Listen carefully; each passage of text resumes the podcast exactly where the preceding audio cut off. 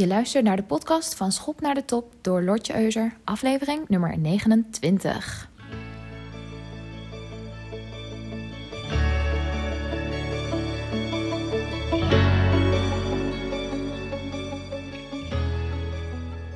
Hallo, hallo. Welkom bij de 29e aflevering van mijn podcast. Ik weet niet hoe het met jullie zit, maar ik ben echt toe aan het voorjaar. Staan hier tulpen op de eettafel om een beetje de donkere dagen te compenseren. Maar het weer is zo neerslachtig afgelopen dagen dat ik denk van ja, waar zijn nou die zonnige, koude, winterse dagen? Waarin je gewoon heerlijk warm achter het raam in de zon kunt zitten. Mocht je plannen hebben om op wintersportvakantie te gaan, ik denk dat het een hele goede keuze is om je even te onttrekken aan het baggerweer hier in Nederland. Nou, vandaag ga ik een kleine rent geven. een rant, want ik voel hem helemaal over waarom je geen actie onderneemt. Ik weet dat een heleboel van jullie dromen hebben. Heel veel dromen. De een droomt van het miljonairschap. De ander droomt van werken in het buitenland, zoals op Ibiza. Of van een superfit lichaam. Of een andere baan. Of ondernemerschap. Of helemaal verhuizen naar het buitenland. Zoveel dromen. Mijn klanten hebben ook van die dromen.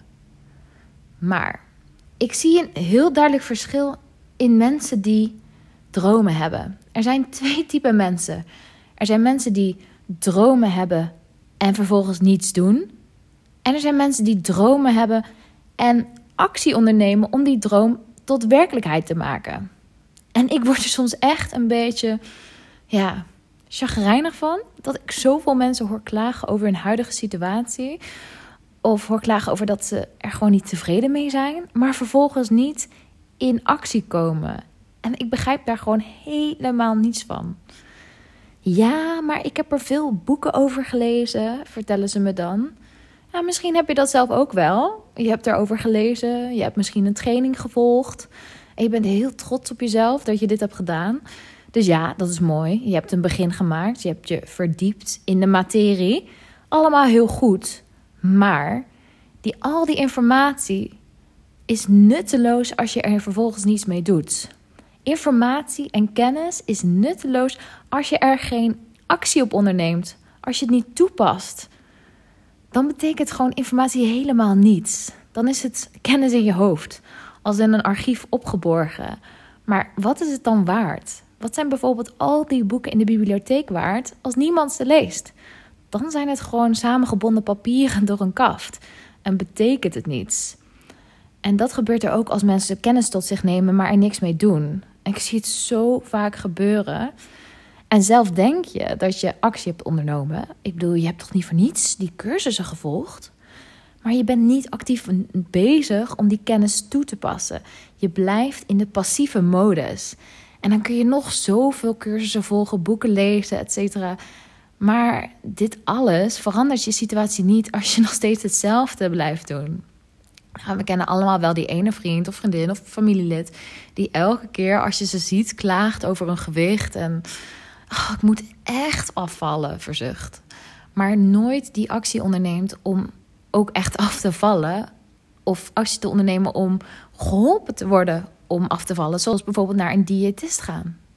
En dan komen er uitspraken zoals: ja, maar ik kan gewoon niet afvallen, het lukt me gewoon niet of ik ben er nu eenmaal niet goed in, of dit of dat, of ik voel het gewoon nog niet.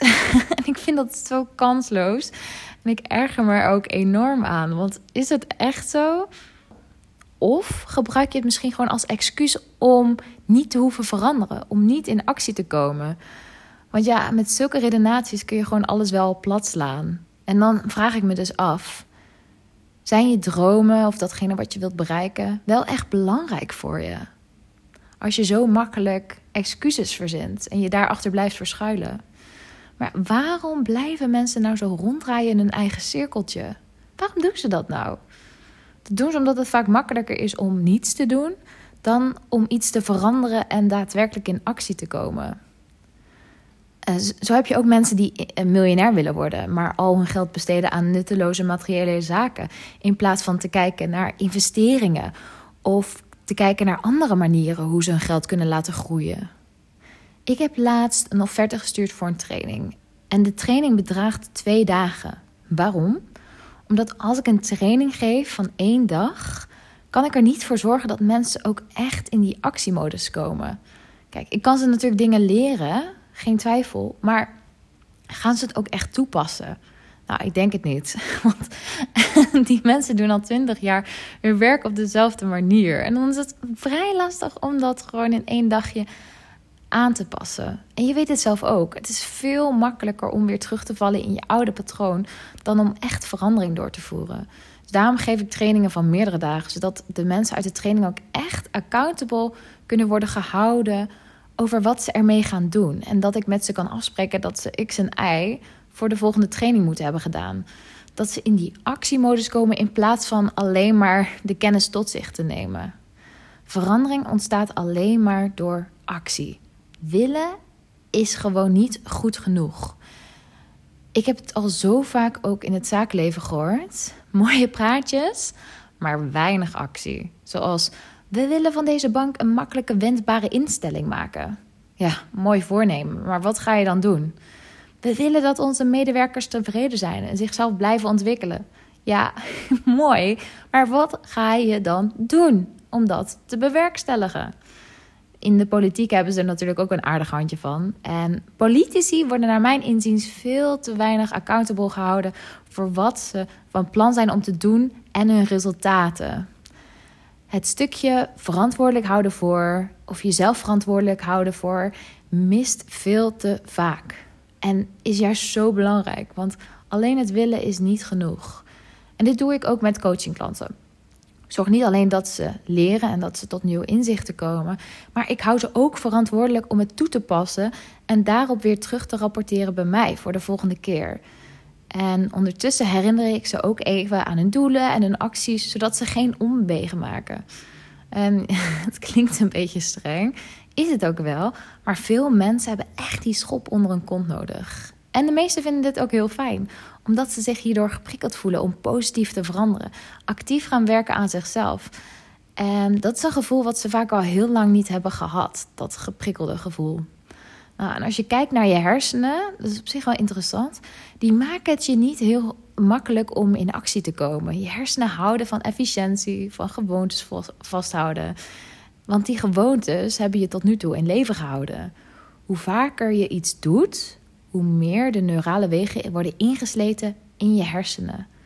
Daarom is het voor mensen met een verslaving ook zo lastig om af te kicken. Als jij jezelf aanleert om elke dag als je wakker wordt bijvoorbeeld je telefoon te pakken, wordt het zo'n gewoonte dat het echt heel moeilijk is om die af te leren. 95% van alle dingen die we doen zijn vanuit automatisme. En het grappige is, we zijn er ons niet eens van bewust. Maar zoals jij je handen wast bijvoorbeeld, is al automatisch. Zoals je eet, is al automatisch. Zoals je je jas aan doet, is ook automatisch. Zoveel dingen. En weet je, het is maar goed ook. Want je uh, hersenen houden van efficiëntie en dingen op de automatische piloot doen is heel efficiënt. Want zo kost het ons lichaam veel minder energie en kost het je hersenen ook minder denkkracht.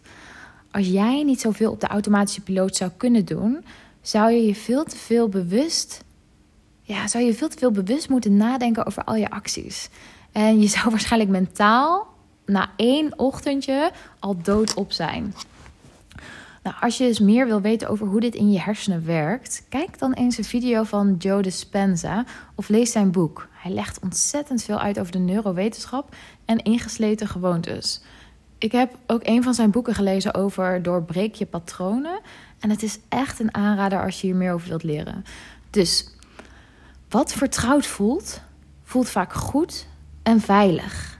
Je voelt je vertrouwd met wat je kent, zoals je huidige gewicht of je werk of je huidige klanten. Zelfs het merk tandpasta wat je elke maand koopt. Maar om iets compleet anders te doen, ja, dat is eng, dat is onbekend. En de reden waarom je geen actie onderneemt, is omdat blijven in dezelfde situatie minder pijn oplevert dan actie ondernemen en iets totaal anders gaan doen. Want dat is pijnlijk, dat is onveilig, dat voelt onzeker. Dus wat je eigenlijk moet doen, is dat zorgen in dezelfde situatie pijnlijker is dan actie ondernemen. Nou, voor mij was er een burn-out nodig om dat te realiseren. De avonden dat ik huilend aan het overwerken was, waren niet pijnlijk genoeg voor mij om te besluiten dat de manier waarop ik mijn werk uitvoerde niet gezond was. Bizar eigenlijk, hè, als je dit zo hoort. Ik had dus een nog grotere duw nodig om te realiseren dat mijn werksituatie moest veranderen. En dat is ook vaak zo met mensen die roken. Ze denken dat ze niet kunnen stoppen totdat er longkanker wordt geconstateerd. Dan is de pijn om in dezelfde situatie zo door te blijven gaan en door te blijven gaan met roken groter dan om te stoppen.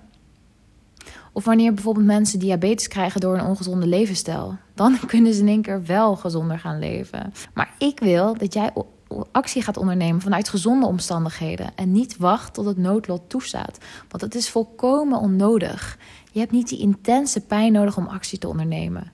Maar je kunt jezelf er wel op aanspreken. Denk er eens over na van oké, wat zou er gebeuren als je nu geen actie onderneemt? En hier heb ik het vaak over met coachingklanten. Wat gebeurt er als je nu je marketing niet aanpakt? Wat gebeurt er als je dit jaar geen nieuwe klanten aanneemt? Omdat je geen zin hebt om sales te doen. En de gevolgen die ze dan opnoemen, die gebeuren bij geen actie, bij passiviteit, zijn vaak motivatie genoeg om wel in die actiemodus te komen. Dus denk er eens aan voor jezelf aan iets wat je al heel lang wilt doen, maar tot nu toe nog niet hebt gedaan. En wat gaat er gebeuren dit jaar? Welke resultaten krijg jij als je dit jaar geen actie onderneemt? Denk daar eens over na en bedenk of je daar content mee bent. Is dit iets wat je wilt accepteren? Of wil je dit niet accepteren? Dan moet je tegen jezelf zeggen: Oké, ik accepteer dit resultaat niet voor dit jaar, dus ik ga het roer omgooien. En je kunt nu besluiten op dit moment dat je in de actiemodus gaat. Zo makkelijk is het.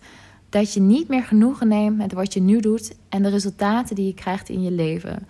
En soms voelt wat je wilt bereiken heel ver weg. Zoals, nou, je wil misschien 10 kilo afvallen of fitter worden.